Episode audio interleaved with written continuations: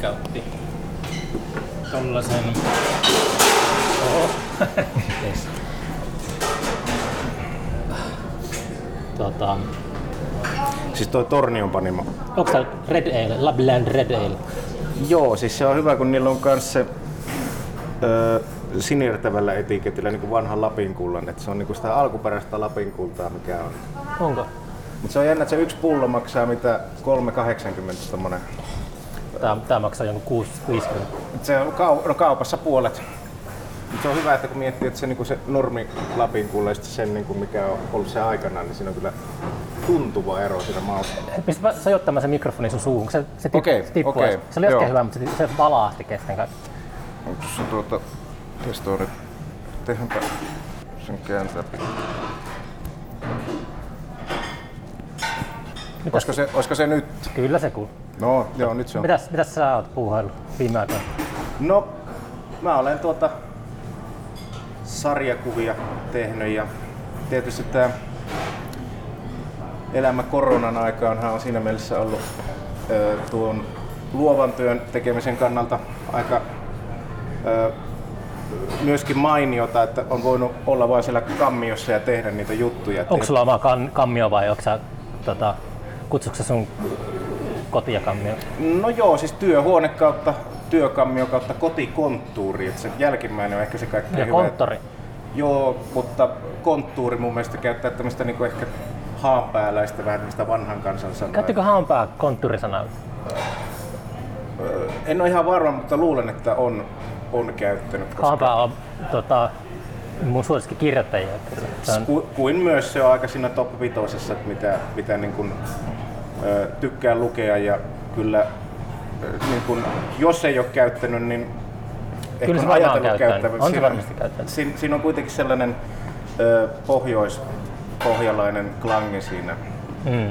sanassa ja, ja muutenkin se, että, että kun... Ota taas se vähän valakki. Se, Jaha, tää on vähän tota... se pitäisi olla se ylöspäin, niin se Ahaa, se on tossa tota... Tästä pistä se huiviin se, niin mä saan sen jotenkin. Joo. Ihan, se on- se kyllä säädetty sitä volaa. Joo, Ja mä kävin, tätä... mä kävin kesällä tota, pitkästä aikaa Lamujärvellä uimassa. Se on mun semmoinen pyhä vesi. Ja Joo. mä menin sinne aamulla aikaisin. Mä olin siellä tota, ehkä kahdeksalta aamulla. Siellä ei ollut ketään ihmisiä missä. Ja se on vielä semmoinen matala, matala tota, järvi, niin kävelin jonkun puoli kilometriä sinne Näin se pysyy. No, keskelle. Sitten mä aloin kellun sillä selällään sille yksi aamu auringonpaistessa ja mä katsoin aina sitä pitkäsaarta, Joo. jonka rantaa haanpää, haanpää tuota hukku. Se on siinä ihan niin kuin hollilla. Joo, mä oon itse käynyt kans siellä, tota, siis, öö, on sitä muutama vuosi, niin Haanpää seuraa antoi meille, minulle yhdelle kaverille tuota avaimen, että ajettiin sinne ja sitten päästiin käymään siinä tota, saunatuvalla ja sitten siinä katsoin rakennuksia.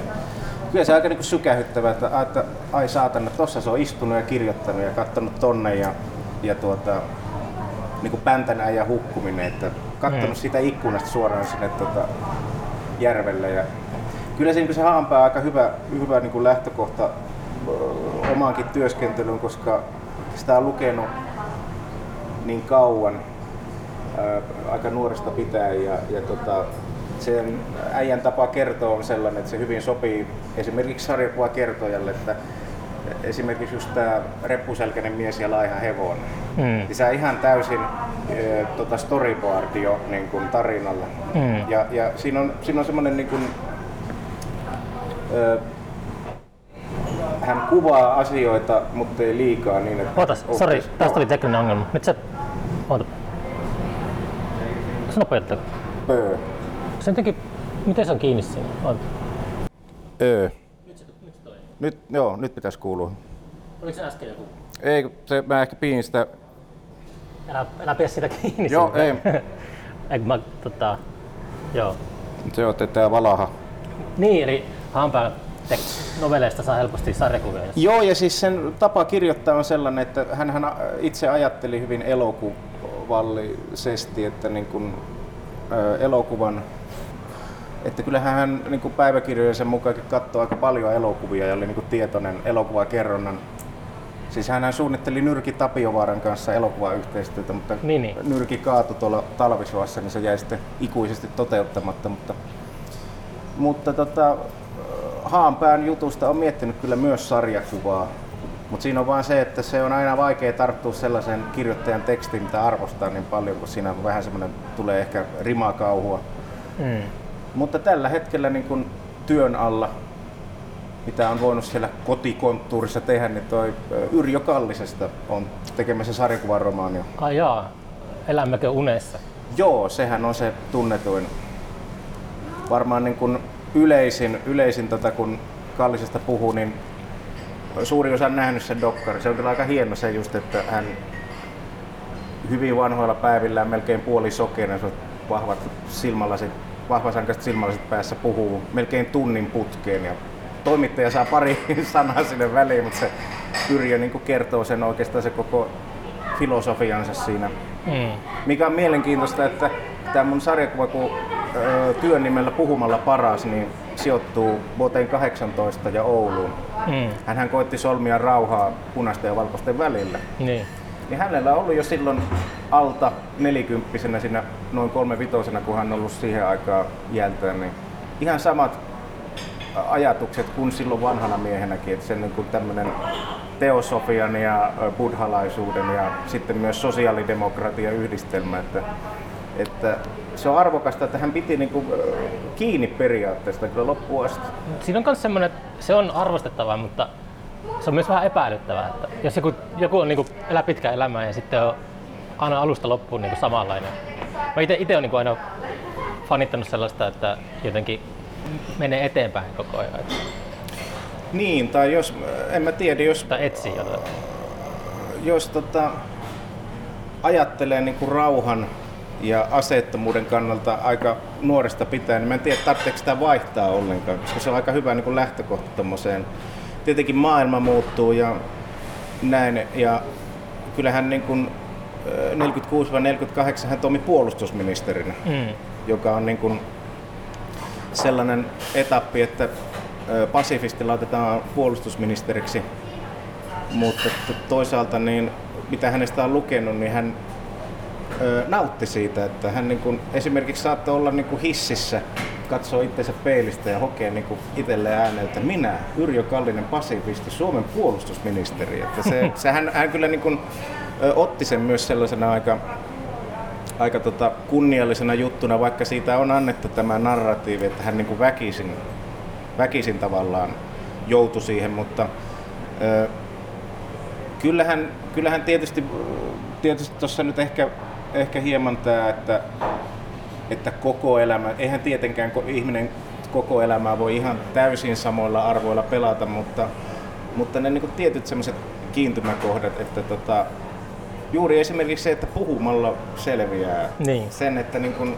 että mikä tahansa diplomaattinen selkkaus tai sotilaallinen tilanne, niin ei aina tarvitse välttämättä niin kuin ensimmäisenä ottaa sitä, että ö, ruvetaan sapeleita kalisuttaa, vaan se, että yleensä kun monesti asiat taistelee, eivätkä ne ihmiset, että se pystyisi Niin. kyllä keskustelemalla hoitamaan. Ja mun mielestä ehkä siinä, sitä mitä sanoin, että hän oli niin kuin elämänsä loppuun tiettyjä samoja arvoja kannatti, niin ehkä oikeastaan se on se puhumisen voima on se, mikä kuitenkin oli, oli se suuri juttu, mikä kantoi hänen koko elämänsä. Että hän oli osuuskaupan puhuja ja Niin. AA-kerhoissa puhuja ja sitten tota erilaisissa tilaisuuksissa, miten, miten tota, että kun hän ei papereita tosiaan tarvinnut, että hän pystyi niin pitämään kunnon palopuheita. Et sä varmaan halua vielä paljastaa, että minkälaista sarjakuvaa sä oot siitä tekemässä. Yrjö Kallinen seikkailee Se jossakin. on, Matkusteliko se paljon maailmalla? No se on tuota oikeastaan rajoittuu kahteen osaan hänen elämässään, eli tämä vuosi 18 ja vuoden 48. Eli Niin. vuoden 18 Oulu sisällissodan tapahtumat ja sitten vuoden 48 puolustusministerin tapahtumat Niin, niin. Helsingissä, että siinä tulee vähän tämmöinen Sergio Leone suuri gangsterisotahenkinen ö, si- siinäkin aika paljon pelataan sillä, että yhtäkkiä joku katsoo peiliin, niin sitten mennäänkin 30 vuotta eteenpäin. Tai... Kuka, kuka Kallisen arkkivihollinen on? Se on aika hyvä kysymys. En, en mä tiedä. Siis tota, ehkä byrokratia ja, ja tota, tällainen, Byrokratia. tällainen niin kuin yleinen, siis ö, kuitenkin se lähtökohta, mikä siinä sarjakuvassakin on, että itse asiassa mä luulen, että se aikakausi on se suurin vihollinen, koska tota, hän, ne, ne, ihmiset, mitä hän tapasi silloin esimerkiksi sisällissodankin aikaan, niin siellä ei ole pahoja ihmisiä lainkaan. Että kaikilla on jonkinlainen, niin kuin, ovat joutuneet valitsemaan jonkun puolen, mutta, mutta tota, jotkut joutuu tekemään sen pakotettuna tai, tai sitten tota, heillä ei ole muuta vaihtoehtoa. Että kyllähän tämä niin kun, mun kerrontatyylihän on semmoinen aika Kortto Maltese henkinen Mm. ja kuitenkin tämä pyrkii semmoiseen aika elokuvalliseen ja proosalliseen kerrontaan, että, että kuitenkaan, no ne ei mistään niin haudan vakavasta jutusta siinä mielessä, että kyllähän siellä niin vähän ö, koomillistakin puolta on, että tota, juuri tämä, että samalle miehelle voidaan antaa neljä kuolemantuomiota Niin. ja sitten hän selviää niistä kaikista. Ja, ja tota, sitten kun häntä on ö, suurin piirtein nälässä pidetty ja leirillä ja sitten kun hän pääsee vapaaksi, niin sitten hän vaan, että haluaisi sanoa vaan kiitos, että hän ei tunne kostoa. Mm. Ja siinä on jotain sellaista tietynlaista, että onhan se niin kuin Suomen Mandela jollain tapaa, että istuu linnassa aikoja ja sitten vapautuu ja sitten, että hän ei halua kostaa menneitä, vaan rakentaa tulevaa, niin siinä on jotain semmoista. Mm. Hän esimerkiksi niin kuin vuonna 18 ystävystyy erään jääkäriupseerin kanssa, joka on, niin kuin, jos mietitään tätä arkkivihollisjuttu, niin hän olisi niin kuin ihan toista, olisi aika sopiva semmoiseen rooliin, että hän edustaa ö, valkoisia, hän edustaa jääkäriliikettä, hän edustaa tätä niin kuin toista puolta ja Kallinen, joka on Oulun työväenneuvoston sihteeri ja, ja tota, niin kuin kallellaan tonne sosialismiin, mutta ei kuitenkaan ole punakaartin jäsen, vaan haluaa olla niin kuin, ö, ulkopuolella siitä, niin hän kuitenkin ystävystyy tämmöisen vastapuolen tyypin kanssa ja molemmat on sitä mieltä, kun me on näitä rauhanneuvotteluita menossa, että eiköhän me Oulu voida pelastaa yhdessä. Että, että siinä on niin kuin, oikeastaan sekin on tuon sarjakuvan yksi puoli, että äh, jotenkin tuntuu, että tuosta sisällissodasta monesti tehdään aina, että se on joko tai. Niin. Siinä on tota, jos et ole meidän puolella, niin olet meitä vastaan, niin tämä Kalli, se hahmo on aika hyvä, että se äh, edustaa suurta osaa Suomen kansaa, joka ei ollut kummallakaan puolella. Että se on oikeastaan semmoinen niin kuin, ö, juuri tämä, joka joutuu väliin. Ja sitten kun se on vielä tämmöinen sovittelijahahmo, niin se joutuu kyllä molempien osapuolten silmätikuksi, mutta, mutta kuitenkin mä koitan tuossa sarjakuvasta tuoda esille tämän, tämän puolen, että siellä ei ole tällaisia niin kuin hyviksi ja pahiksi, vaan oikeastaan se, että enemmän ehkä aja, ajelehtioita ja sitten näitä opportunisteja tietysti ja Opportunisteja aina. aina on ja, ja se just, että kuvata se ö, ihmiset niin, että siinä saada niihin luonnetta, että sarjakuva on siitä mielenkiintoinen, että saada kaksi ulotteiselle tilalle piirrettyjä ihmisiä, jotka on tota, lihaa ja verta ja myöskin Niin. niin. Niin se, se, että, että sa- saada siihen tarinaan tuntuu, että se ö, naurattaa ja liikuttaa. Et en mä tiedä, että oikeastaan muuta sillä merkitystä sillä tar- tarinan tekemisellä muutenkaan ei ole, että se, jos se herättää tunteita ja ajatuksia lukiessa, niin silloin se onnistuu. Että Mistä sun toi kiinnostus historiaa on peräisin? Onko sä ihan tota, onko sä löytänyt sarjakuvan ennen, ennen kuin löytänyt tota, historian?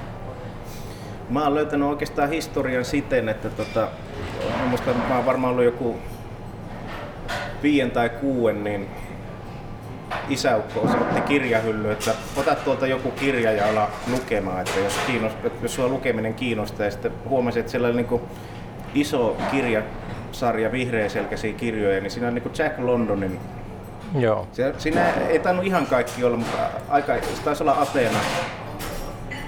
En, en, en muista oliko Ateena kustannuksen vai minkä, minkä kautta se on tullut, mutta tota, et siinä, siinä oli miltei kaikki Londonit. Sitten rupesi lukemaan niin kuin, miltei järjestyksessä ja sitten sieltä tuli nämä kaikki. Mutta Me- London on aika semmoista ajatonta. että Se on, onko se mitenkään sidoksissa siihen? Se on semmoista niinku, en mä tietenkään ole kaikkia lukenut, mutta päällisin puolin mulla on semmoinen mielikuva, että se on sellaista ikuista kaipuuta. No joo, no siinä on se 1900-luvun alun, onhan niissä semmoista romantiikkaa just mikä nuoriin poikiin ja, ja just se, että tietysti siinä 6, 7, 8-vuotiaana ne on niinku pikkasen ehkä vielä liian niinku, ö, rajuja, mutta kuitenkin se, että niitä luki sitten samalla kun luki muita sarjakuvia. Tietenkin tämä klassinen Akuankka on ollut aina, Niin. mutta sitten se aika nopeasti tuli toi Tex Willer, korkea jännitys.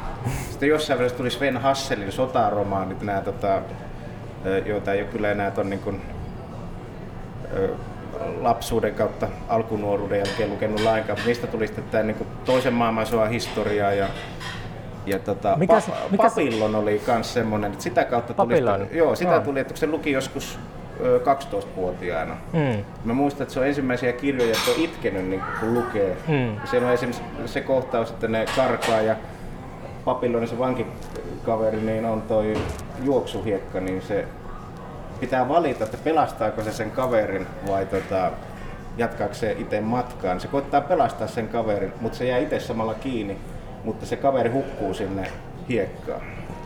Nyt muistin yhtäkkiä, että eikö toi sama kohtaus ole Arabian Lawrenceessa? Taitaa muuten olla, joo. Enpä ikinä joo, ajatellut. se, joo, nyt kun sanoit, niin Mutta Babylonin, jota tota, loin, luin aikanaan väyrystyyli yhdessä yövuorossa tuolla kun sivariaikoina. Joo. Joo, ja siis se, että oikeastaan noiden niin kuin, äh, tuon niin kuin lukemisen kautta mä siihen historiaan on, on päässyt sisälle ja sitten, sitten tuli kuitenkin ehkä niin kuin sarjakuvista just Corto Maltese, mikä on niin kuin suoraan, että äh, No joo, sun, mitä mä luin niitä sun tota, kirjasia, niin Hugo Brattisella oli niinku Joo. selkeästi, niin kuin, Se- oot sitä lukenut? se on jo ollut sellainen, että mulla on ollut niin kuin, nyt monta vuotta niin, että mä en lukenut sitä, koska se oli niin pahasti, rupesi vaikuttaa ja sitten jotenkin, että jos joku tekijä rupeaa niin kuin näkyy liikaa, niin sitä koittaa häivyttää niin, että siihen sen jättää niin kuin, Mm. nyt sitä pystyy kyllä lukemaan niin, että sitä ei niin kuin ainakaan visuaalisesti rupea mallintaa. Niin. Jossain välissä se oli 2008 on tullut ensimmäinen teos, niin siinä jo huomaa vielä sen, että aika lailla no, suoraan sanoen niin kuin apinoi. Mm. Sitten se, että kun piirtäminenhän syntyy, siis tyyli syntyy siten, että tekee, tekee, tekee, tekee. Sitten se niin kuin, jossain välissä syntyy ne tietyt maneerit, mutta myös se, että koittaa pitää se ilmaisun tuoreena ainakin visuaalisuuden kautta niin, että No eiköhän Bratillakin ollut joku, jota se, jota se tota, apina. oh, Milton Caniff tota, Amerikasta ja, ja tota, Eikö, eikö Hugo Pratt elänyt aika sellaisen, mä en ihan tarkkaan muista, mutta eikö se ole aika semmoinen kuitenkin, sen elämä oli aika seikkailu, että se asui jossakin Etiopiassa tai silleen, että se, Joo, se oli lapsuen, oli, kun hänen isänsä oli Mussolinin joukoissa siellä. Ja, tota, ja sitten myös se, että Pratilla taisi olla niin kuin, ö, kuinkahan monta niin kuin rakastajatarta ja vaimoa. Man, joka mantereella ainakin yksi. Mm. Sitten se asui niin kuin jossain viidakos välillä ja sellainen mukana niin piirustusvälineet ja piirsi siellä niin kuin Korto Maltesen tota, seikkailu ja sitten lähetti postissa ne tuonne tota Eurooppaan. Ja mm. Sellainen aika niin kuin seikkailullinen ja, ja myös tota, osittain aika boheemikin se elämä. Että tota, mä oon välillä ihmetellyt, että miten se on niin kuin saanut piirrettyä, kun se on koko ajan menossa jossain. niin, se kadonnut manner on kyllä hurja. Se on, se on jäänyt niistä parhaiten mieleen. Se on siellä, tota, se trippailee sinne Pääsiäissaarelle ja Joo, Pääsiäissaaren ne patsaat, ne laulaa sellaista, me katsomme tähtiä, me katsomme tähtiä. Joo. Ja se, niinku, mut se on jotenkin hurja semmonen. Se, ja, ja siinä kanssa huomaa sen, että kun se taitaa olla ihan viimeinen koko pitkä albumi. Oh, joo, joo, mä en tiedä sen tarkemmin. mutta Niin, mun niin se, tota, että mitä myöhemmäksi ne meni, niin siinä tulee just tämmöisiä niin kuin astraalitasoja ja tällaista, että nehän on aika niin kuin, nämä Suolaisen meren pallaadit ja, ja sitten toi Etiopiassa vielä ja sitten Siperiassa. Niin niissähän on vielä semmoinen niin kuin Kävikö koskaan Suomessa?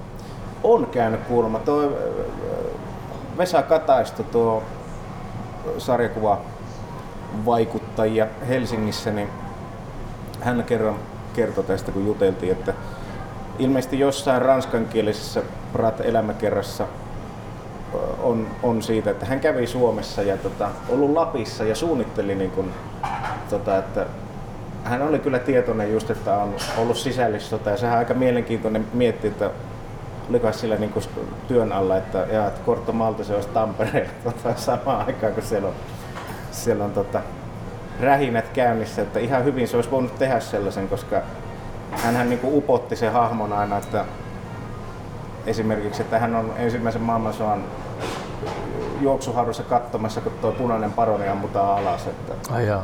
et, ja ja tota, sitten Korto Malta se soittaa Stalinille. Että, ja, ja siinä on sellaisia, että se niin kun, sitä kun sitten luki eka kertaa lapsena, niin samalla niin kun tuli puitua siinä historiassa ja samalla niin kun tutustui niin kun sarjakuva kerrontaan, niin oikeastaan se Hugo Pratin Korto Maltesen kautta on tuo sekä historian että sarjakuvan kiinnostus noussut siihen asteelle, että se niin kuin on tänäkin päivänä aika, aika vahva. Kiinnostaako se on nykypäivä ollenkaan? Seuraatko niin kuin, tässä nyt usein miettinyt sitä, että kun toinen maailmansota on hankala sanoa, että miksi se on niin loputtoman kiehtovaa. Aina niin kuin palaa toisen maailmansotaan. Että Mikä Joo. muu ei sota silleen, että lukee aika pintapuolisesti. Toinen maailmasta, aina kun tulee joku, joku uusi dokkari johonkin Netflix, Netflix että väreissä jotain juttuja, heti pitää, mm. niin kuin, heti pitää niin kuin ahmia kaikkea. Se on, se on loputtoman kiehtova ja sitten miettinyt, että niin tämä nykytilanne, tai mikä, mikä tästä saattaa tämän koronan jälkeen, jos tulee jotain massatyöttömyyksiä ja tällaisia, niin tulee semmoinen ehkä suuri melankolia tai sellainen aikakausi. Sitten yrittänyt, yrittänyt jotenkin miettiä, että voisiko tämä olla jotenkin rinnastettavissa toiseen maailmansotaan sellaisena, sellaisena niin kuin tapahtumana, joka on ko- kollektiivisesti vaikuttaa Joo. koko planeettaan. Että ei ole, ei ole niin kuin omana elinaikana ollut sellaista, että olisi, koko planeetta olisi vaikuttu semmoinen auringon pimennys, tiedätkö? Kyllä, Koko, joo, joo. Niin, siis kyllä, kyllä tota nykyaika kiinnostaa ja sitten nykyajassahan aika se juttu kanssa, että kun me eletään tätä, tätä hetkeä, niin mehän ei nähdä sitä oikein vasta Niin. kuin vähän myöhemmin. Että nyt esimerkiksi tämä koronahomma, että korona-elokuvia tulee varmasti seuraavan kymmenen vuoden aikana. Mm. Spielberg ohjaa ainakin yhden. Ja tota, niitä, niitä ruvetaan tekemään. Ja päiväkirjoja, niitä on jo tullut.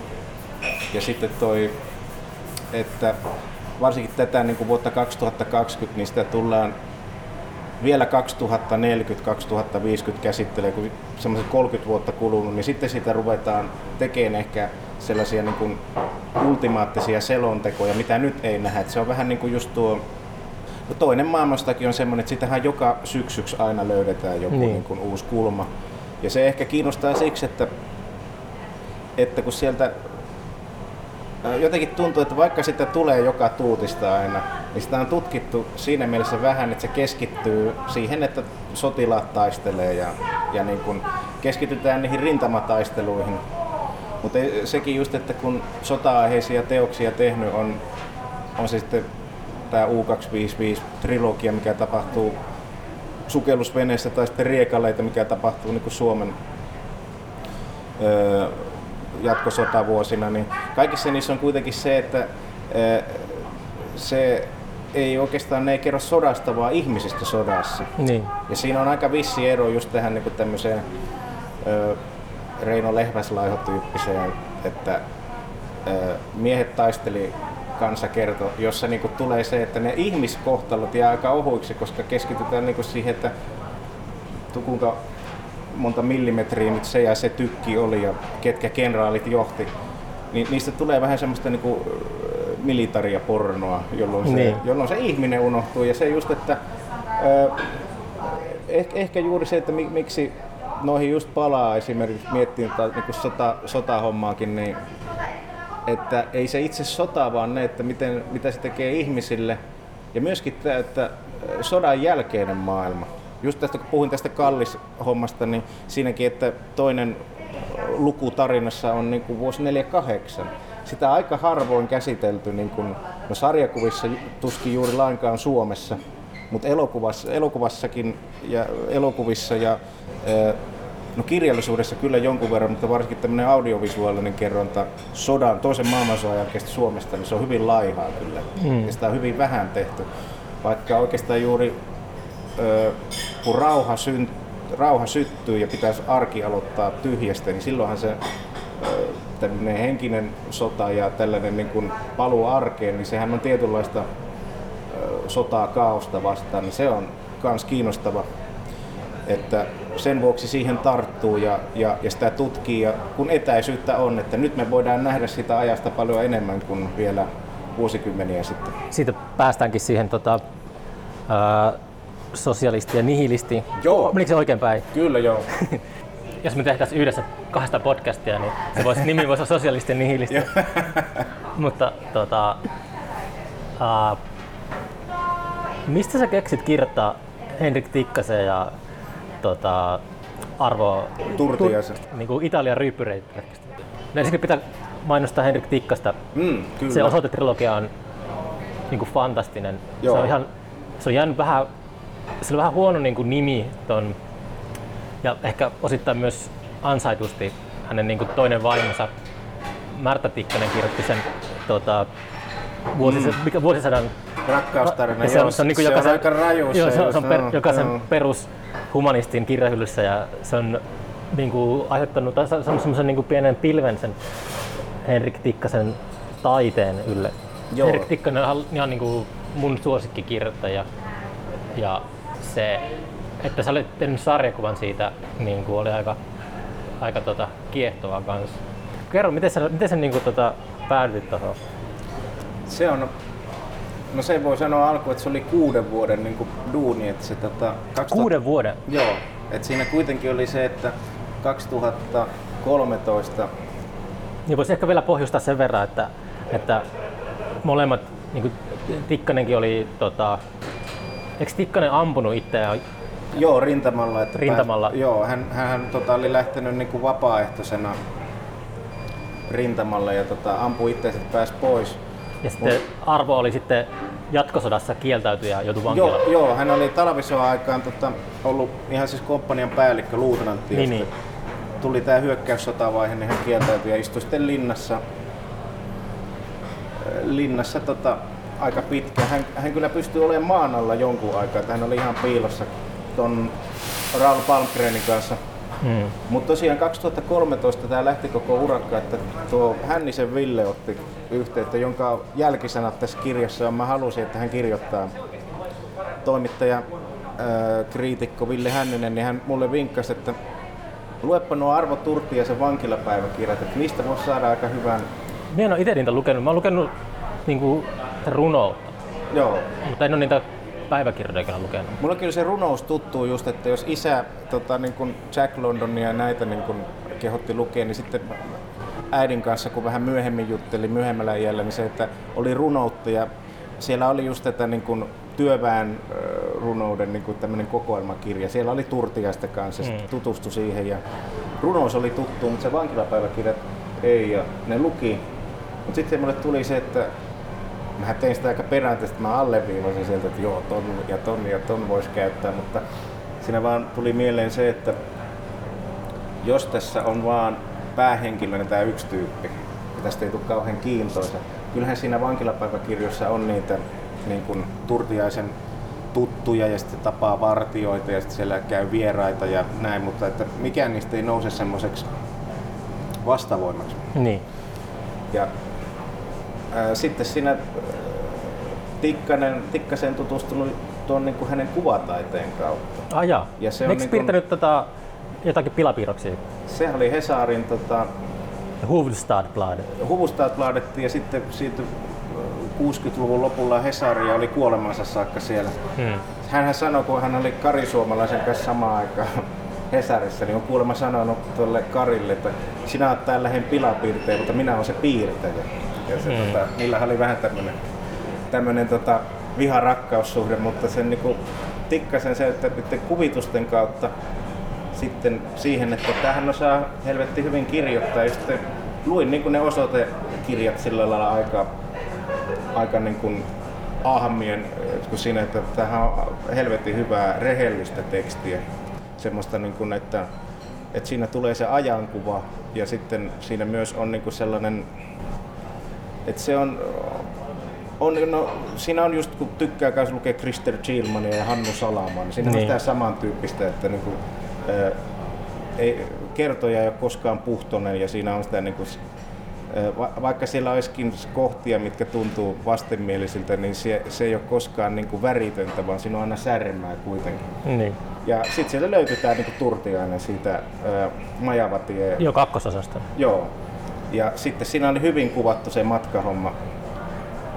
Sitten ää, rupesin tekemään käsistä ja keräsin aineistoa ja, ja, ja tota, niin kun, hankin muun muassa niin kun Suomen kirjallisuuden seuran julkaisun tämmöinen, että Suomen ravintolahistoria 1900-2000, että ihan niin kuin halusi sen, että kun ne kohtaa ravintolassa sodan jälkeen, että se oli hyvä kirja, että siinä on niin valokuvia ja sitten ihan niin kertomusta siitä, että miten niin tuollainen kapakkakäyttäytyminen on ollut sodan, sodan jälkeen. Että siinähän ne Turtiainen ja Tikkanen tapaa alussa toisensa vuonna 1946.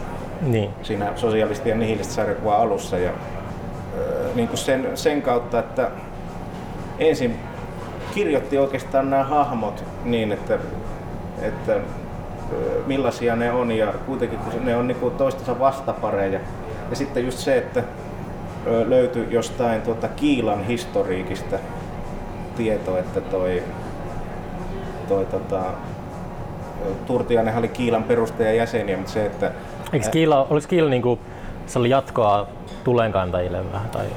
No joo, se oli kuitenkin e- enemmän arvoltaan tota, vasemmalle kallella, niin. että siinä, siinä tota oli, vaikka se main, niin kuin itsensä nimitti, että se on kaikille että se on puolueeton, mutta kuitenkin se oli lähtökohtaisesti, siellä oli kuitenkin Haanpääkin, joka kuitenkin oli ainakin sympatioita kallellaan vasemmalle, että se oli vasemmistotekijöiden tekijöiden, tota, tyyssiä.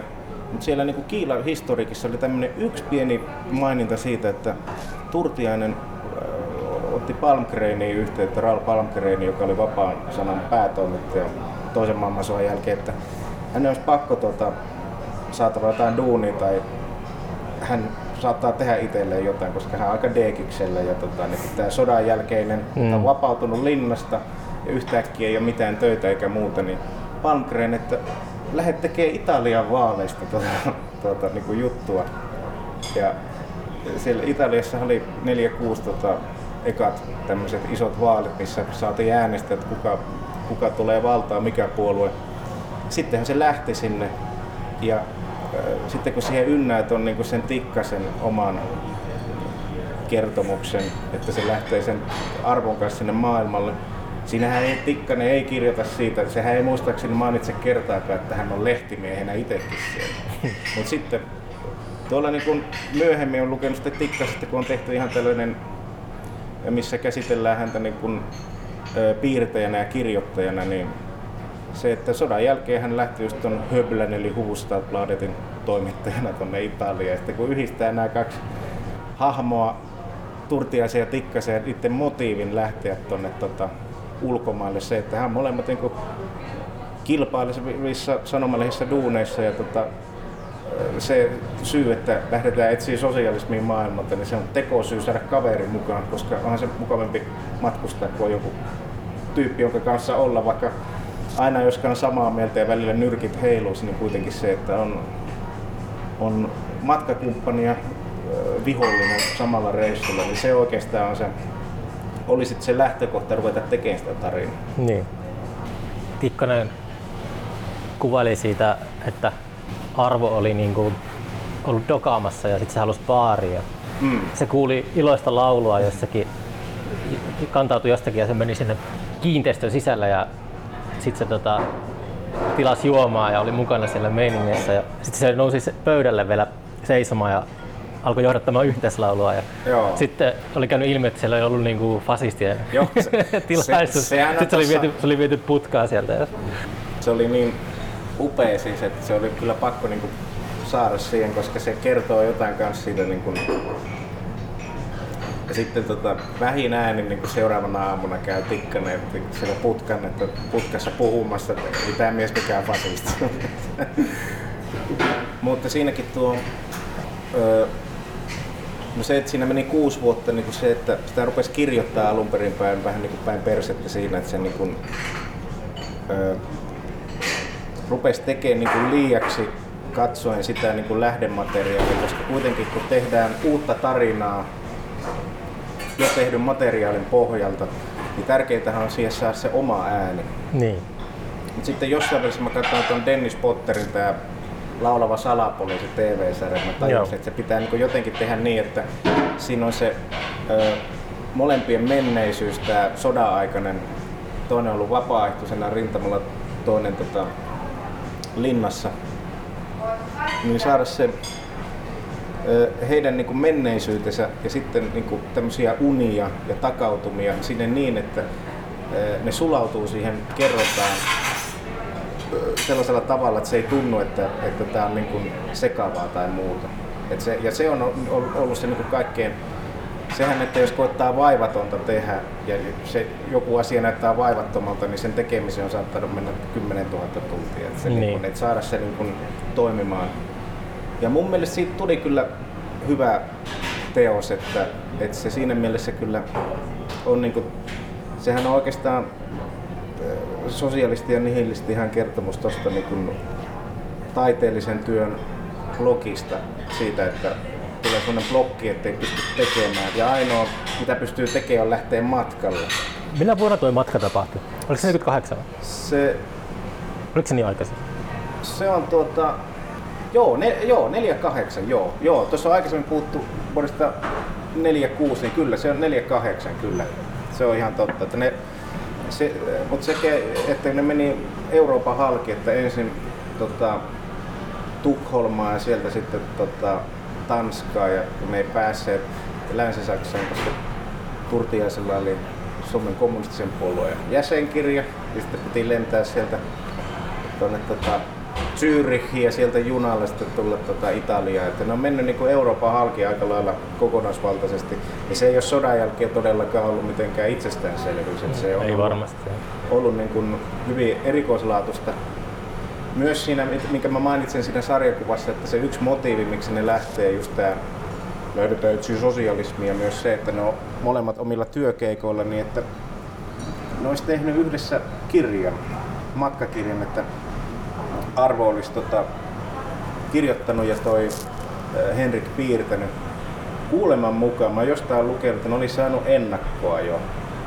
Mitään kirjaa ei Ennakot on juotu. niin ja, ja sitten toi, mutta Hännisen Ville sanoi hyvin, että tämä on se, se sun sarjakuva, on se matkakirja. Ja mä että no, Vihdoin. että se on niinku periaatteessa joo se. Mutta tuosta juomisesta siitä aspektista niin kyllä pitää niinku sanoa, että, että no, mutta oliko se Hesarissa arvostelu se otsikko, että miehinen melodraama. Ja sitten se just jossain blogissa oli kans tota mainittu arvio, että että armotonta ryyppäämistä ja tällaista. Mutta se just, että mä en itse oikein näe sitä niin, että, että sitä... Siis sitä sun sarjakuvaromania kritisoitiin Hesarissa, että siinä- miehinen melodrama. Joo, ja sitten siinä oli vähän, että tämmöistä... Mitä, niinku- sehän on, sitä se on niinku, maailmansodatkin on miehisen melodrama. Niin, ja sitten se, että dokaamista ja sitä aina nostettu. Ja mä just sitä mietin, että se myös pitäisi ymmärtää myös tällainen, että niin kuin mietitään, että tämmöinen maailmansodan jälkeinen aika, niin jos sitä ruvetaan niin miettimään ihan tuommoinen niin sosiaalipoliittinen, niin kuin, että mitä sen sodan jälkeen tapahtui, niin aika moni niin kuin vajos siihen, että eihän mitään muuta vaihtoehtoa ollut kuin kapakka ja toi ne tyypit, joiden kanssa on ollut vaikka rintamalla, niin nehän niin kuin vuosia saatettiin istua niin kuin vaan miettiä, että ai saatana, kun me oltiin joskus siellä ja nyt, nyt tässä voivotellaan. Ja se, että eihän se, se on helppo sanoa niin kuin vuosikymmeniä myöhemmin, että joo, että pullo pois ja sitten tekemään tota, iloista ja reipasta ja vapaata taidetta. Että kyllä niin mä oon halunnut tuoda sen ö, aikakauden siinäkin mielessä esille, että kyllähän niin kuin, vaikka en mä nyt pidä, että siinä vaiheessa niin kuin 48, niin kyllä niin molemmilla Turtiaisella ja Tikkasella se niin kuin rehellisesti sanoen oli jonkinasteinen alkoholiongelma. No, se on toi, aika niin lievästi se, sanottu. Se, se, että tota, ne kuitenkin pysty tuottamaan sitä taidetta. Funktionaalinen alkoholista. Joo, ja sellainen äh, itse asiassa sitten löytyy yhdestä niin kuin kirjasta, missä Turtiainen oli tehnyt niin kuin omia, se on julkaistu melkein ennen, ennen kuin hän kuoli, siis 70-luvun lopulla, niin tota, semmoisia niin koottu tekstejä. Ja sillä yhdessä tekstissä muistaakseni oli ihan melkein sanatarkkaan niin, että niihin aikoihin olin menossa jo ratikan alla. Et se oli niin kuin menossa siihen jo tämmöiseen ö, Vilho Lampimaiseen itsetuhoiseen tota, käyttäytymiseen. Että Miltä silta Vilho Lampi hyppäsi? Me mietittiin sitä, Merikoske, tuosta, tuo Tuiran sillat tuossa. siis se rautatiesilta. Ei, ö, tuota, mun mielestä se on nuo, tuossa on ollut sillat kanssa, mit- mitkä menee tuon Lyseon Okei. ohi. Kun me joku sitten- sanoi, että se hyppäsi rautatiesilta, sitten mä katsoin, että se on aika matala silta, että jotenkin on tällä korkeampiakin siltaa varmaan ollut. Minun se tuosta Merikosken, Merikosken kohdalta hypännyt, mutta sitten se on löydetty sieltä tota, minusta sieltä Ah, rautatiesilta. jaa, se on okei, ajelehtunut niin, niin. sinne. Mutta siis se, että siitäkin saisi muuten, joo, tähän väliin, mä tuosta Lammesta tuli mieleen, että Rintalahan on kirjoittanut aivan upea, sen parhaimpia kirjoja, siis, Mm. Jumalan kauneus. Niin. Niin siitä se, joka perustuu Viku Vilholammen elämään, niin siitä saisi myös niinku sarjakuvaa jutun niin, että siihen koettaisiin niinku maalata sinne väliin niitä, Mm. tota, just sen lakeuden ja näitä kuvia. Mutta tuohon niin just tuo Tikkasen ja myös näiden niin taiteilijoiden niin dokaaminen ja kaikki tällainen, että nyt siihen on jotenkin helppo tarttua sille, että, että miksi niistä puhutaan. Mutta kun sehän on ollut, niin kuin, ei ne ole voinut ajatella, että aha, lähdetään nyt lenkille ja tota, Niin, niin, mäkin- jonkun podcastin pyörimään. Niin. Se Niin. ainoa ö, ääniraita, mikä on ollut, niin on se asemaravintolan tota, savunen nurkka, missä on ne ainoat miehet, joita tuntee kaupungissa, mutta ne puhuu niitä samoja juttuja, että olimme vuosia sitten sankareita ja nyt ei ole mitään käsiä. No toi on vähän sama kuin menee johonkin rockibaariin ja kuuntelee muusikoiden tarinoita. No Oulussa snookerin kun menee. Mutta toi toi... Niin siis se on just aina kans sellainen mietinnän aihe, että jos olisi sattunut syntymään sata vuotta aiemmin, niin mistä se oma moraalikäsitys on syntynyt, että mm. Ei, ei, ole, ei, ole niin kuin tota, ei voi olla niin ylimielinen, että ajattelisi, että olisi itse sen parempi. Niin. Jos olisi syntynyt 1800-luvun lopulla, niin saattaisi olla aika, aika lennokkaita mielipiteitä nyky, nykypäivän perspektiivissä. On joo, ja siis semmoinen, että niin kuin aina, aina pitää miettiä, että mi- mihin aikaan joku juttu tullut ja se, että, että tuo, mikä niin kuin esi- esimerkiksi, tuosta kun mainitsin esimerkiksi Hannu Salaman, niin se oli jotenkin äh, ja on kunnioittava, että sehän nyt teki levyn taas toisen. Ja se on, se on aika kovaa kauraa ja sitten myös, että siltä tuli romaani tuossa viime vuonna, Ai jos tämän on lukenut. joka, jossa se käy sitä Harri Salmisen elämää jälleen kerran. Se Mm. palaa Ouluunkin ja kaikkea niin se. Mutta sitten siellä on niin sellaista äh, tekstiä, että siinä, siinä niin tulee jotenkin semmoinen mukava fiilis, että ihanaa, että tämä äijä on elänyt näin vanhaksi, että se niin on kuitenkin myös ottaa nykypäivän kantaa ja niin kuin sille, että, että tota, silläkin Salamallakin on semmoisia kirjallisia mielipiteitä, jotka niin kuin ei niin kuin tähän aikaan enää ehkä kuulu, mutta se, että hän myöntää sen, että hän on sen ajan ihminen. Että, Niin. Ja siinä on se koko niin kuin 60-luvun, totta kai se, että jos on istuttu tota, tai aamupäivät tehty töitä ja iltapäivät istuttu baareissa ja sitten aina on se kolmen viikon kaari, että kolme viikkoa töitä, kolme viikkoa ryyppäämistä, mutta se kuitenkin aina saadaan kirja valmiiksi. Niin.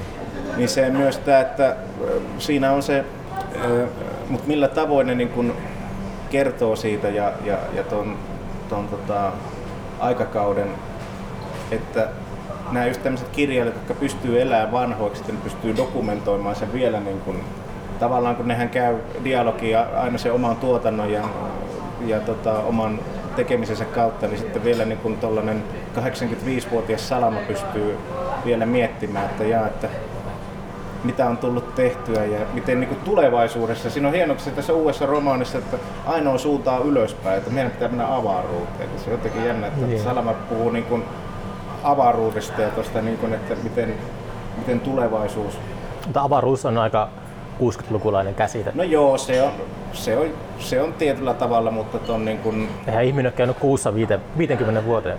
niin ja siis tota, amerikkalaiset kävi siellä siksi, koska Aleksis Kivihan oli kirjoittanut, Simeoni kävi siellä. Totta kai amerikkalaisten piti mennä myöhemmin perässä, mutta noin sata vuotta myöhemmin. Mutta toi, ää, joo, se, mutta, mutta myös tämä, että Salama kirjoittaa Trumpista ja Putinista ja tällainen, niin kuin, että, mutta siis miettii noita niin kuin kirjailijoita, jotka on niin kuin vanhoilla päivillä vielä aika teräviä, niin just esimerkiksi John Le Carre, tää, No mä en tiedä, mulla oli vähän, John Le Carre, mä en hirve, hirveästi tykkää siitä, miten se uh, käsitteli Salman Rushdie.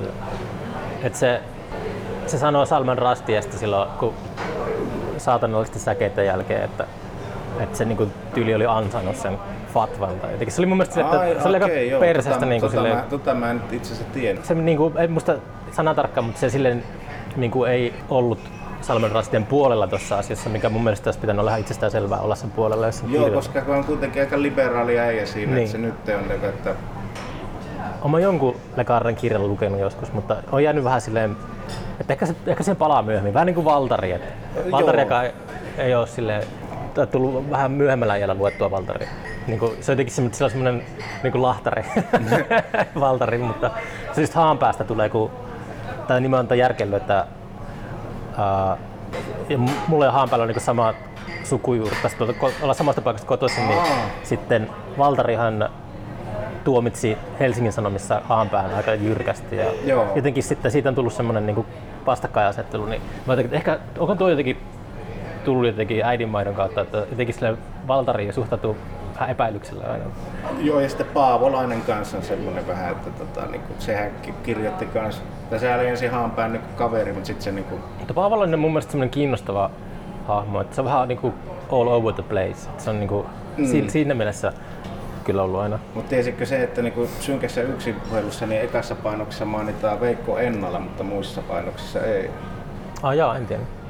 Ennalahan oli mitä 19-vuotiaana TK-miehenä ja sitten siinä ekassa painoksessa on tämä, että Paavolainen kehu, että hänellä on yksi, hän tietää, että täällä on yksi tämmöinen tiedustelukomppaniassa nuori mies, joka on hyvä kirjoittaja. Sitä varmaan ehkä tulee vielä jotain, että on niin kuin Veikko Ennalla, mutta kun siitä hän tuli myöhemmin hymyilehen, niin totta kai se pitää ottaa pois, koska on roskalehti ja tällä hetkellä, jos lukee jotain Ennalan tekstejä, niin eihän tuolla edes Jyrki Lehtolakaan pysty samantyyppiseen tota, piikittelevyyteen. Että eihän niinku semmoisia kirjoittajia enää ole, jotka niinku olisi niin, että huumori olisi niin musta tai, tai tota, Ennalan vaimo teki itsemurha ja sit se, tota, siellä jossain hymyilehen kolumnissa siellä pak- pakinassa, että minua on syytetty, että mä en ole siunannut mun vaimoa, niin minä sen, teen sen tässä. Herra, Herra kun Jeesus siunaa.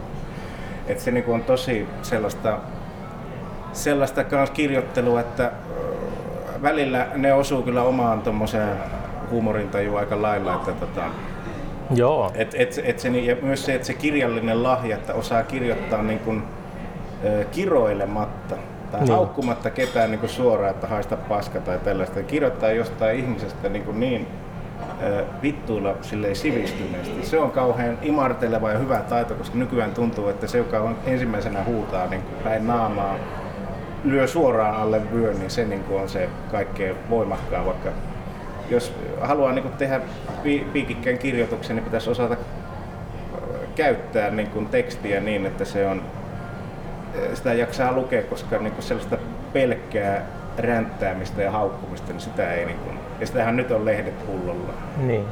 Mutta joo, Haanpää kyllä, se on hyvä se, että tuli tässä heti jo alussa jo. Se, Mm. mm. se, on, se on hyvä, koska se niin kuin, ha, Haanpään tota, lähtökohta tota, kirjoittamiseen, siis sillä on upeat ne päiväkirjat esimerkiksi, että se, että tota, 25-vuotiaana kirjoittanut, että, että pöytälaatikossa on revolveri, että, että kädet ristiin, että jos tämä kirjoittaminen rupesi sujumaan, niin tota, piiskannut itteensä. Ja se on niinku sellaista, ö, sellainen niinku, kova kantti siis koko äijälle tää, että kaikki ryypyt ja korttipelivoitot ja häviöt kirjataan ja sakkipelivoitot ja siirrot ja muut kirjataan ylös ja semmoinen niin kauhean pedantti. Ja kun puhuit aikaisemmin tuosta, niin että Henrik Tikkasen yllä tietty pilvi, niin Haanpää ylläkin on vähän sellainen, että sehän oli semmoinen juoppo, joka kirjoitti vaan tämmöisiä metsäläisiä. Niin. Välillä aina jossain kuulee, kun tulee esille, että ahinako siitä Haapäästä pitää, että sehän on. Että onhan täällä muitakin kirjailijoita, mutta on varmaan, mutta ei sellaisia. Ei niin hyviä. Niitä on aika harvassa. Hmm. Mutta ton niin kun, sarja, sarjakuvan tekemiseen oikeastaan siis viime aikoina on, on vaikuttanut se, että, että tota, on kaikkea kulttuuria ja taidetta seurannut aika lailla, että just tuosta, että seuraako nykyaikaa. Kyllä sitä historiaa pitää seurata nykyajan kautta, koska se on se ainoa, ainoa väylä, mutta toi... Mutta tietenkin se on aina tärkeää, että just päiväkirjojen lukeminen tuommoinen, niin se antaa ihan erilaisen kuvan yhtäkkiä, kun lukee aikalaista tekstiä. Mm. Tuntuu, että historia saattaa etääntyä liian kauas, ei saa enää otetta siitä silleen, että välillä on hyvä, hyvä niin kuin mennä takaisin ja lukea niitä. En ole niin pitkälle mennyt, että olisin ihan sanomalehtiä lukenut vaikka 30-luvulta, ja, mm. mutta kuitenkin semmoisia aikalaistekstejä, niin ne on niin kuin, no en mä tiedä. Mä mietin, että miten se nykyajan, minkälaiset linssit siinä on välissä, mutta minä, minä, minä pyrin semmoiseen, niin kuin en anna hirveästi vaikuttaa minkä, tai siltä, miten pitäisi ajatella. Ja sitten tulee semmoinen ehkä just se nihilisti esi- esille tossa, mutta, mutta mä en ole hirveän kiinnostunut siitä, että miten pitäisi ajatella jostakin asiasta. Joo, ei se, se tota, kuitenkin kun tärkeintä on se, että varsinkin taide, että jos sitä ruvetaan niin kuin kahlitsemaan, niin sitten me ollaan aikamoisen, aikamoisten ongelmia eissä, koska, koska taidehan on ainoita semmoisia kenttiä, missä pitää pystyä sanomaan, eikä tarvitse miellyttää. Niin. Ja se niin kuin oikeastaan miellyttämisen tarve ja semmoinen tietynlainen, tota, että nyt tässä, tässä tota, hetkessä täytyy ajatella ja sanoa näin. Kirjoittikohan Veikko Ennalaan niin kuin, tota, yleisölle? Tai oliko se se, kuka se, mitä sä te, ajattelit, kun se kirjoitti niitä? Mä oon miettinyt, että se on ajatellut, että hän saa sitä rahaa. Niin. ja että hän on niin kuin, ja myös se, että tietysti, että siitä löytyy elävässä, elävä muisti on muuten, pitää mainostaa aivan loistava sivusto, elävämuisti.fi, niin siellä on kaikkia vanhoista Tauno Palo olutmainoksista, muun muassa siihen, että Veikko Ennalla kertoo niin kuin, tuosta kirjoittajan työstä. Ja se on jännä, että se kävelee kauhean hermostuneesti niin aurinkolasit päässä sisällä 60-luvulla polttaa röökiä hermostuneena. Ja sitten se näyttää, että tässä on niinku, tämmöinen niinku nojatuoli ja täynnä kirjeitä. Ja sitten, että nämä ovat niinku, oliko viime kuukauden aikana tulleita, että osa niistä on niinku uhkailuja ja osa on tota, niinku kehuja. Ja kyllä mä luulen, että että siinä hetkessä hän on varmaan miettinyt, että hän kirjoittaa kansalle, mutta tota, se on aina, en tiedä oliko se Erno Paaselin aforismi, että se joka tietää mikä on ta, se, joka tietää mikä on kansan paras, tietää jotain tosi vaarallista, mutta se, että olihan jonkun hymyilehden levikki, niin siinä on ollut, tota, jos on 700 000, mm-hmm. niin se on aivan käsittämätön määrä, että tuo, tuo on, niin kuin, on se niin kuin luetuimpia ö, kolumnisteja ollut aikanaan, mutta sen, että, että tota, sitten kun Liimatta teki näitä, missä oli koottu, niin kyllähän siellä huomaa ajan kanssa se, että alussa se vielä varmaan välitti, kelle hän kirjoittaa, mutta jossain välissä siitä tuli sellaista, että hän ei enää niin oikein. Niistä tuli sellaisia niin kuin, ö, pitkiä Facebook-päivityksiä oikeastaan, missä niin kuin kerrotaan niin. omasta elämästä ja sitten sellaista, että näin Erkki Junkkarisen televisiossa, että ei saatana, että miksi toikin laulaa vielä. Että siinä ei ole enää sellaista, että se, se on niin kuin, oikeastaan sellaista niin kuin ajatuksen virtaa. Jos hän nyt eläisi, niin hänellä olisi, niin kuin, hän olisi Twitterissä seurattu tyyppiä, mm. olisi tota, Facebookiin tekisi just tollasia, olisi joku tota, netti, nettikolumnisti. Mutta se on juuri ton niin kuin, Ennalan niin kuin, senkin yllä on se pilvi, että on niin kuin Kolum äh, hymylehtitaustan alle jää se, että hän oli helvetin hyvä novellisti. Joo. Hän on esimerkiksi se jossain Apulehdessä julkaistu juttu, missä äh, hiilipommi on tuhonnut koko maailman. Ja tota, sit mm. siinä on yksi semmoinen, muista mikä se oli, 38-vuotias sekatyömies, jolla oli aika tavallinen nimi, joku Eino Virtanen tai tällainen, että hänelle, häntä puhutellaan radiosta, että te olette viimeinen elävä ihminen maailmassa ja Yleisradion lähetys päättyy nyt. Hyvää yötä, nukkukaa hyvin. Ja sitten Eino Virtanen katsoo ikkunasta, kun Hakaniemen tori on täynnä niin ruumiita. Niiden yli pitäisi mennä käymään apteekissa. Tota. Ja siis se, sekin on myös niin, niin uskomattomasti ö, kuvattu juttu, että, tuota, että siinä on ihan, ihan semmoinen niin elokuvallinen touchi ja sellainen, että kun kirjoittaja pystyy päässään näkemään sen visuaalisuuden, niin kyllähän se niin kuin lukijaan tarttuu, niin kuin Haanpääkin tapauksessa. Niin kyllähän tuo, se on myös tämä, että tietyistä niin kuin hahmoista, no, no ei voi tässä niin kuin pakasta heittää niin kuin vaikka Jouko Turkka. Hmm. Unohdetaan se, että niin kuin aiheitahan on Suomen parhaimpia kirjoja. Se on niin assosiaatio heittelee, että on niin kuin lukenut junassa ja naurannut ääneen ja että ihmiset katsovat mikä tuolla on. Mutta se, niin kuin, että se pystyy heittämään, eikä yhtään ajattele sitä, että mitähän ihmiset on mieltä tästä, että onko tämä niin hyvää vai huonoa, vaan siinä menee jotenkin se korkeakulttuuri ja paska siihen samaan. Että on olemassa niin kuin kulttuuri, ja sitten aina teet, että mitä jos olisi tämmöinen juttu. Ja, ja se just, että sitten se muistetaan, että se oli se, toi, joka ohjasi seitsemän välistä ja räkää ja paskalensia. Enpä tutustu se enempää, vaikka siinä menettää myös juuri sen, että kun on vaan tämä tietty puoli, yleensä median luomat ja median julkituoma, että se ihminen on tällainen ja sitten ei halutakaan tutustua siihen muuhun tuotantoon ja siinä jää aika iso osa näkemättä, kuulematta, kokematta. Mietin Shakespeare Antonio Cleopatra. Se on kuuluisa siitä, että se on aika mahdoton toteuttaa. Sille kun se 1600-luvun alussa kirjoitettu tota, näytelmä, joka pääsi oikeuksiinsa oikeastaan vasta silloin, kun Hollywood teki se Elizabeth Taylor-leffan. Joo. Se on erikoinen teksti, kun se on, se on kirjoitettu sillä, että se säntäilee massiivisesta lavastuksesta toiseen. Tämä joku kohtaus on pyramideilla ja toinen kohtaus on Rooman senaatissa ja se on kirjoitettu todella niin kuin elokuvamaisesti. Joo. 400 vuotta, kolme, kolme, 300 vuotta ennen elokuvaa. Ja se on kiinnostavaa tai toiminta, miten niin kuin kirjoittaa jotain, niin tosiaan, että kuinka tietoista se on, että monesti kirjailijoita haukutaan kritiikeissä sille, että, että tämä on kirjoitettu elokuva mielessä. Mm. Että joku John Grisham tai Joo, joku tällainen kyllä, Tom Clancy tai silleen, että se on, se on niin selkeästi tietää etukäteen, että tästä tehdään joku Hollywood-leffa, niin se kirjoitetaan vähän semmoisella visuaalisella tyylillä. Se on, se on aika hyvä vastaisku niin tuon Antti Hyry ja junamatkan kuvat, missä on se, että mies menee junaan ja sitten se kuvataan, kun se katsoo junaikkunasta. Mm-hmm. Sitten se lopulta menee makuuvaunuun ja nukahtaa. Se olisi se, niin se mikä se olisi se elokuvallinen puoli, mutta sitten se, että miten kuvata se, että se katsoo ikkunasta ulos ja miettii, että mitähän noissa taloissa, että valo, ikkunasta näkyy valo, että mitähän siellä tapahtuu. Ja sitten se itse se konkretisoi sinne, että mitä jos istuisin siellä asunnossa, niin mitä mä siellä näkisin. Se on myös semmoinen niin kuin, hyry on myös semmoinen, että sitä, on, sitä olisi vaikea tehdä tuota, elokuvalliseksi, mutta se on toisaalta erittäin hyvä kirjailija. Että siinä mielessä, että, että sen ei voi kuvitella, että Hyry olisi kirjoittanut ja miettinyt, että Ai, tästä tekisi joku tota, televisioteatteri jonkun.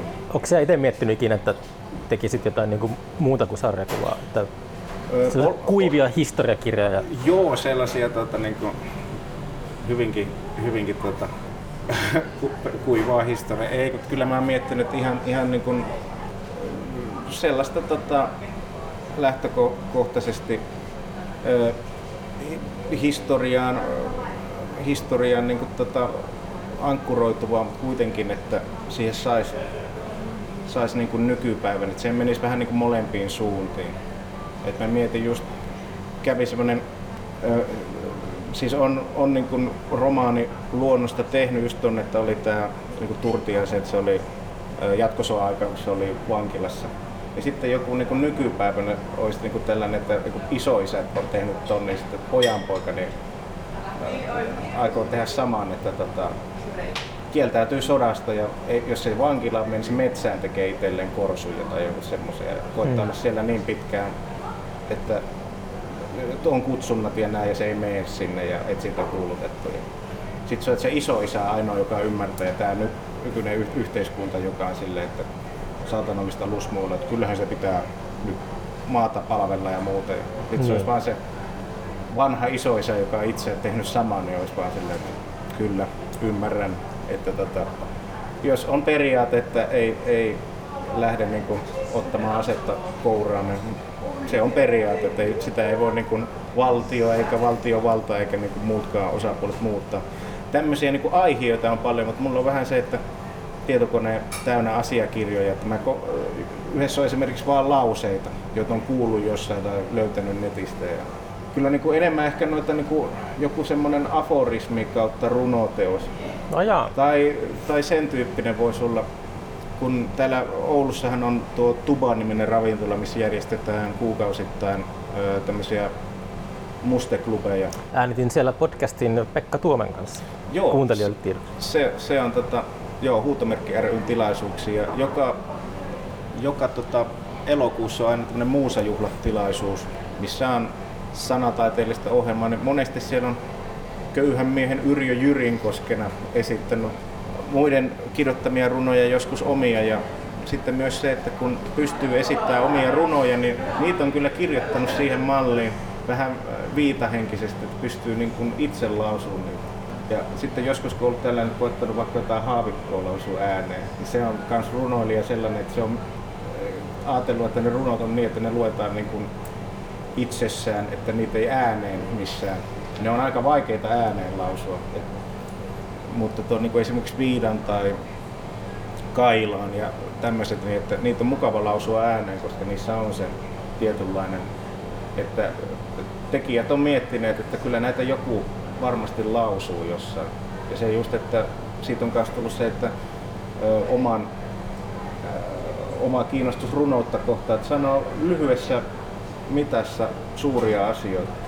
Niin. Kun helpointa olisi kirjoittaa 500 sivuinen romaani, että siinä on tyhjäkäyntiä 400 sivua. Mutta se, että kirjoittaa niin ihan pieneen tilaan tota, joku semmoinen iskevä. Ja aforismien osalta niin se on hyvin vaikea. Niin kuin parhaimpia, parhaimpia kyllä lukeutuu toista, niin kuin Tuomas Anhavan tämä. Olen vastikään lakannut kaipaamasta, en enää liene. Mm, tiedän. Niin se just, että siinä on niin paljon siinä niin kuin, ää, tota, haikumitassa, että se monessa romaanissakaan ei ole niin sitä samaa Löysin itse sisältöä. asiassa tänään kirpparilta Tuomas Anhavan Tankarono Okei, kirja. joo. euron maksamista.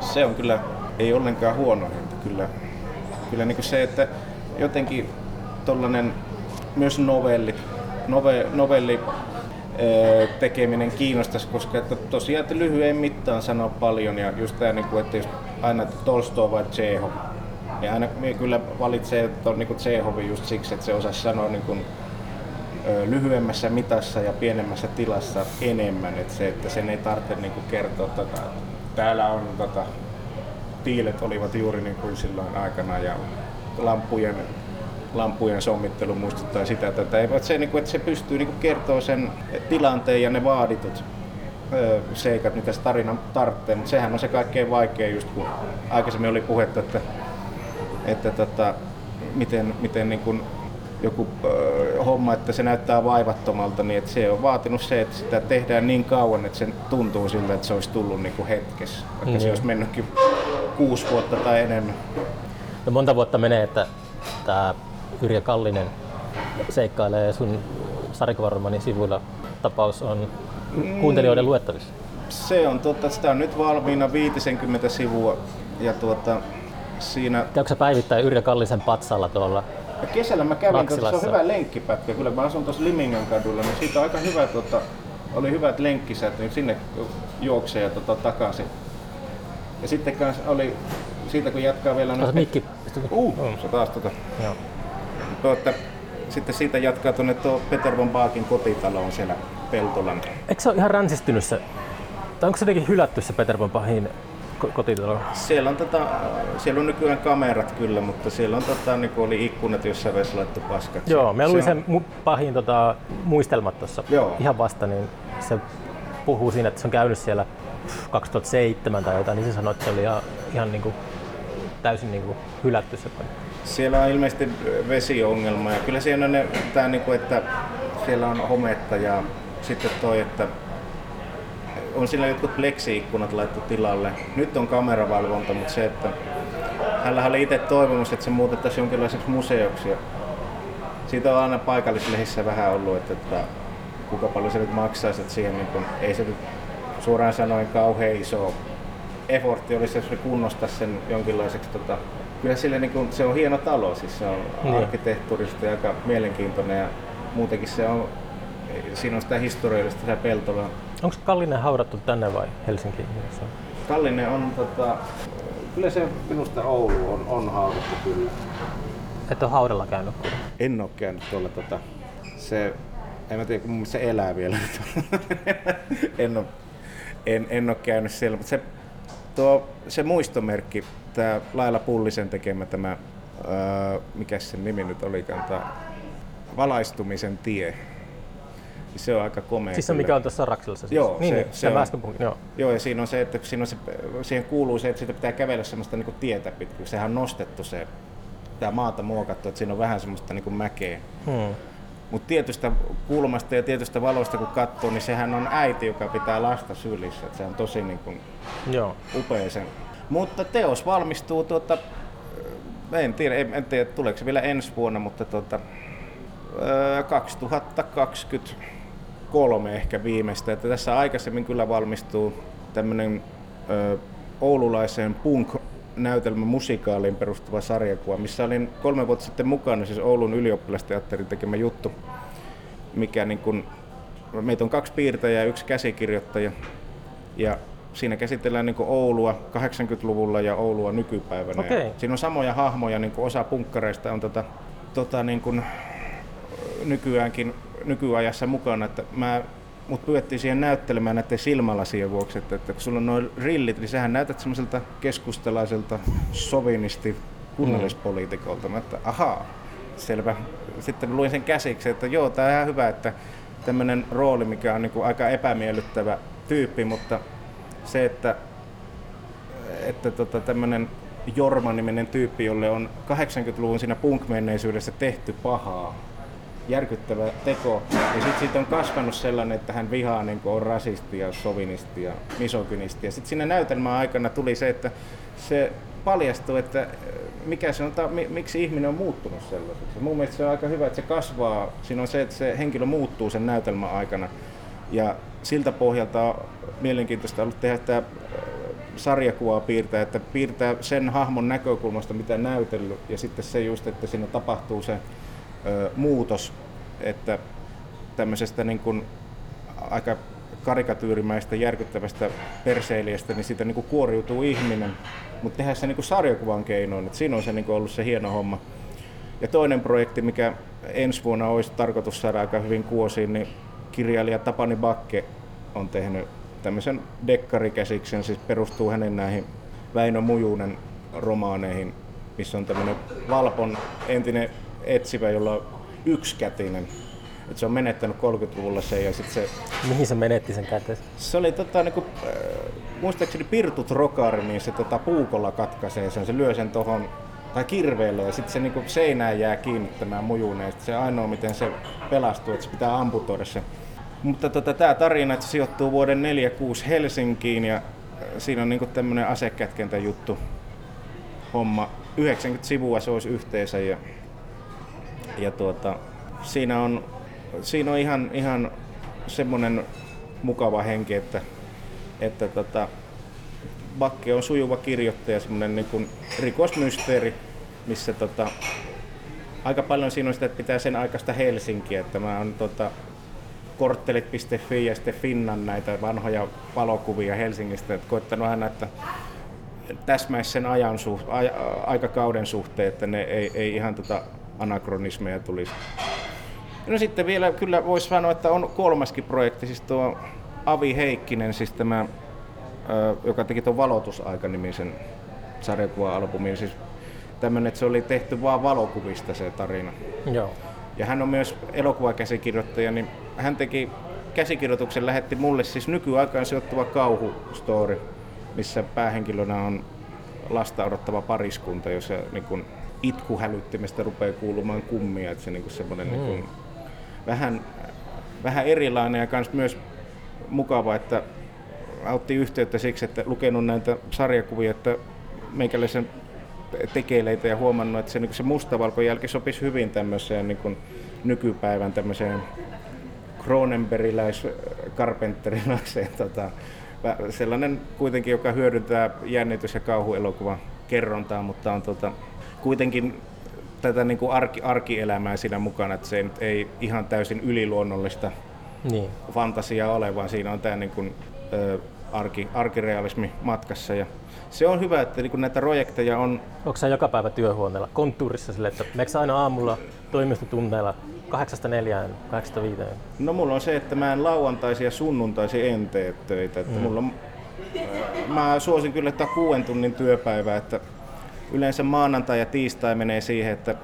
Toipuu viikonlopussa? Ei, kyllä sitä, kyllä sitä tota, yleensä al- alkuviikosta niin yleensä tuommoiset niinku tilaustyöt ja tällaiset, että mä piirrän kansantahtoa sitten Kaltion kanssa. Niin, niin, niin. niin tämmöisiin lehtihommiin tehdä jutut. Ja sitten yleensä tuossa niin kyllä jo niin tiist, viimeistään keskiviikkona, niin yleensä että yhdellä viikolla tekee yhtä projektia. Hmm. Parhaimmillaan on ollut niin, että kallista niin keskiviikosta perjantaihin piirtänyt niin kaksi sivua päivä, niin siinä on niin kuusi sivua, tulee perjantaihin. Ja sitten voi merkata, että aha, tämä on edennyt näin. Mä teen ensi viikolla tuota huojuvaa tornia oha, maanantaina ja tiistaina ei tarvitse tehdä mitään, mihinkään lehteen juttu. Mä aloitan maanantaina, mä teen sivun per päivä ja sitten saa viisi sivua sinä viikolla. Se etenee ihan hyvin ja siinä on vaan se, että pitää olla niin kuin almanakassa vähän ylhäällä, että missä vaiheessa mikäkin on. Nythän oli tässä, Sepiellä pitää tietysti mainita, että marraskuussa Iltasanomissa kuukauden kotimaanenhan on meikäläisen, että Juhani Tolvanen otti tuossa vuosi sitten yhteyttä, että et ole vielä ollut siinä mukana, kiinnostaa, kun että joo, että milloin se olisi, niin marraskuussa 2020. Se täytyy myöntää, että 21 stripin tekeminen oli hankalampaa kuin tuon sosialisti ja nihilistin lopulleen piirtänyt. Mieluummin mä teen 200 sivuisen kirjan kuin 21 strippiä, koska strippikerronta vaatii sen tietyn, tietyn tota, siinä pitää olla sitä niin kuin koukkua ja ei saa ihan mennä sieltä, mikä on niin kuin kaikkein ilmeisiä sitten mä huomasin, että mulla oli hyvä aihe, lippukoppi, siis lipun myyjästä. Mä oon ollut tuossa Valveella aikana niin, niin. lipun myyjä näihin olla noin pari vuotta. Ja siinä kyllä näki aikamoisen kirjon kaikista näistä. Että tulee mies ja sanoo, että mitä ruokaa sä myyt tässä. Mm. Et se, et se, siinä niin kun, tavallaan se käsikirjoitti aika paljon myös itse itteensä, että pystyi hyödyntämään sitä niin omaa työhistoriaa. Yrittikö moni tulla pummilla silloin, kun olit siellä? Kyllä joo, et, et, etkö tunne kuka olen, että mulla on aina luvattu ilmanen lippu. Kuka niin on sanonut?